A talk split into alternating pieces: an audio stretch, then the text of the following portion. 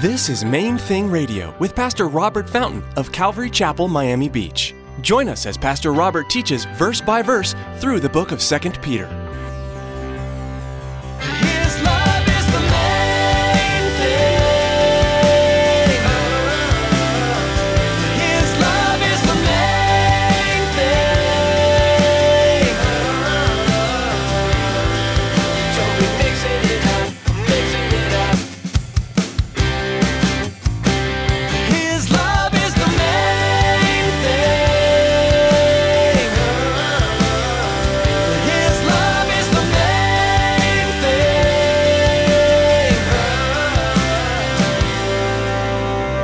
Guys, add to your faith manliness. Now, what he's saying here is courage. Live a courageous Christian life. It takes courage to humble yourself. It takes courage to get down on your knees and wash somebody's feet. To teach them to be willing to do anything for God. It takes courage to turn the other cheek in those moments when that's what you know He wants you to do. One of the most difficult things for men to do is humble themselves. We want to exalt ourselves and make much of ourselves. But in today's message, Pastor Robert calls us men to manliness in our faith. It takes holy courage to wash someone's feet or to admit when we are wrong. Are you living a courageous Christian life? Stick around after today's message from Pastor Robert. I have quite a bit of information that I'd like to share with you our web address, podcast subscription information, and our contact information. Now, here's Pastor Robert with today's message. His love is the main thing.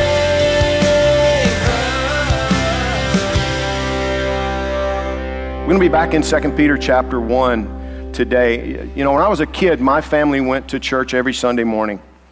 My dad would come into my bedroom way too early on Sunday morning, and in his typical quiet, gentle morning voice, it usually went something like this Robert, time to get up.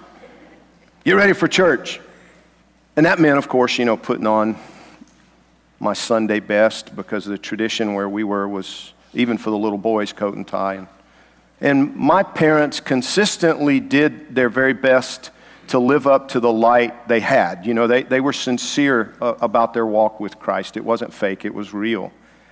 But we never really had any kind of family prayer time or, you know, family devotions, discussions about Scripture that, that I can remember, any, any application of biblical principles to our circumstances. You know, we, I can't remember a situation where my mom or, or my dad would say, well, you know, the Bible says about, you know, about this situation that you're dealing with, this is what the Bible says, and, you know, applying the, the Word of God in my life. And so for me, Jesus really wasn't part of my day to day life so much.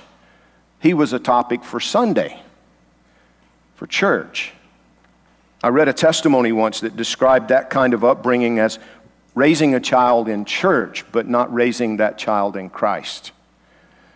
And that resonated with me because, man, I, like, I felt like that was my experience. And again, my parents did the best they could. But what I want to encourage you, parents and grandparents, to recognize is that you can do more than that. You can actually raise your children in Christ. And it's a simple thing. It's just a matter of talking to them about life and, and what the Bible says. And this is why God says, do not steal. This is why the Bible says, thou shalt not lie. You know, there's, this is why the, the Bible tells us that we need to gather together on a regular basis. Apply it. Help them to see the application in their lives. Pray with them about things.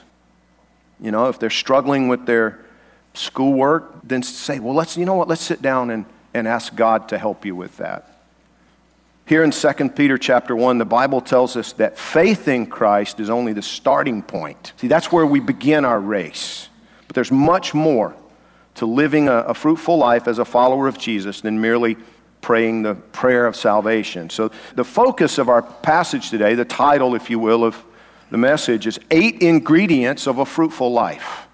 Eight ingredients of a fruitful life. 2 Peter chapter 1 We're going to back up to verse 2. Our focus will be verses 5 through 11, but to keep it all together in context, verse 2 says, Grace and peace be multiplied to you in the knowledge of God and of, our, of Jesus our Lord, as his divine power has given to us all things that pertain to life and godliness, through the knowledge of him who called us by glory and virtue, by which have been given to us exceedingly great and precious promises, that through these you may be partakers of the divine nature, having escaped the corruption that is in the world through lust.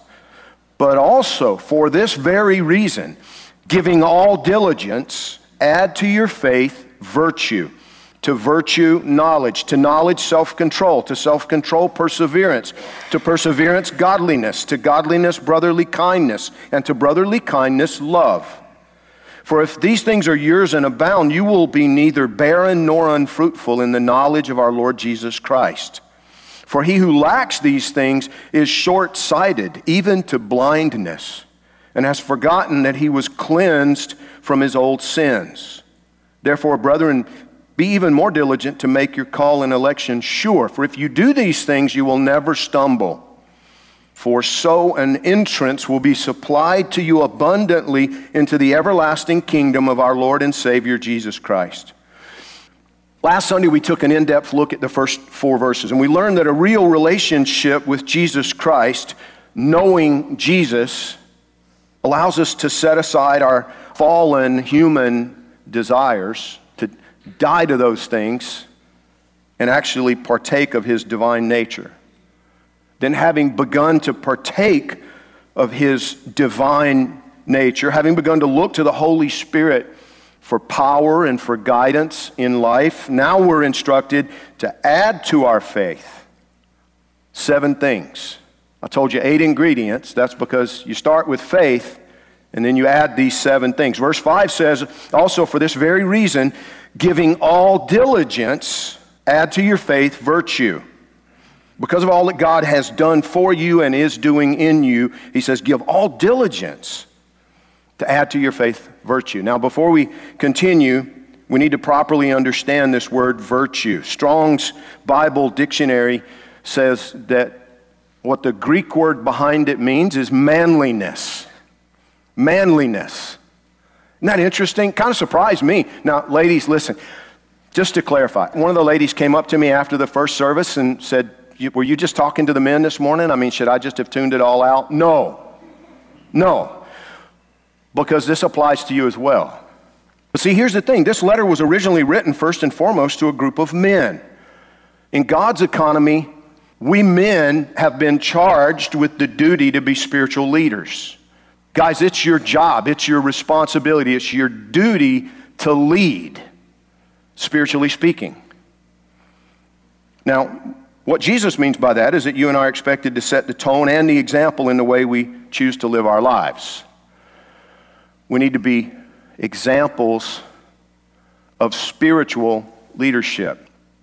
If you've never read the book by Oswald Sanders, Spiritual Leadership, I encourage you to read it because spiritual leadership may not be what you think it is. Jesus is getting ready to lay out a list for us here in 2 Peter chapter 1, but, but he begins right here by telling us it's time to man up. That's basically what he's saying. Guys, add to your faith manliness. Now, what he's saying here is courage. Live a courageous Christian life. It takes courage to humble yourself. It takes courage to Get down on your knees and wash somebody's feet to teach them to be willing to do anything for God. It takes courage to turn the other cheek in those moments when that's what you know He wants you to do. Most of us, as men, I think, you know, we expect to be called to courageous acts in the face of physical danger, but He also calls us to courage in the face of spiritual dangers. We need to accept the responsibility which comes with our role as men in service to the King of Kings. And ladies, you need to do the same. Have the courage to be a woman of God. And don't let culture, or for that matter, church, tell you what that looks like. Go to the scriptures to find out what that looks like. Add to your faith courage, virtue. And to that, he says, add knowledge. Knowledge. Now, last week in that passage, when it talked about the knowledge of Christ a couple of times, we discussed the fact that the word that was used, it, it, refers to an experiential knowledge, a personal knowledge, an intimate knowledge, and you know, knowing Jesus, not just knowing about Jesus. But now, see, we've switched to the other idea. In this passage, he's saying you need to basically add to that foundation of relationship with the Lord Jesus. You need to be diligent to learn, be teachable. Be teachable and be a learner. 2 Timothy chapter 2 verse 15 says, "Be diligent to present yourself approved to God, a worker who does not need to be ashamed, rightly dividing the word of truth." Notice how many times the word diligent keeps coming up?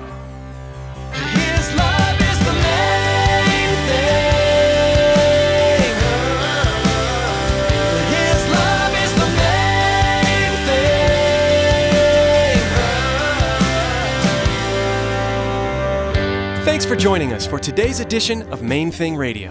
The name of our broadcast is Our Heart's Desire to keep the main thing the main thing Jesus Christ crucified, glorified, and honored as we study and apply His Word. Maybe you're listening right now in Miami Dade County and you don't have a home church. We want to take this time to invite you to join us for worship. We meet Sunday mornings at 9:30, 11, and 12:30. Then again at 7:30 p.m. on Sunday nights. For more information, call us at 305-531-2730 or log on to mainthingradio.com and follow the link to the church website. At our website, you'll find today's broadcast for you to listen to or download. And we also encourage you to prayerfully consider financially supporting Main Thing Radio.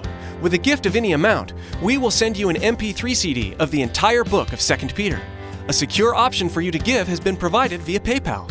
That's all available at mainthingradio.com. Or send us an email at questions at mainthingradio.com. Again, thanks so much for joining us today. Mark your Bibles in the book of 2 Peter and join us next time here on Main Thing Radio.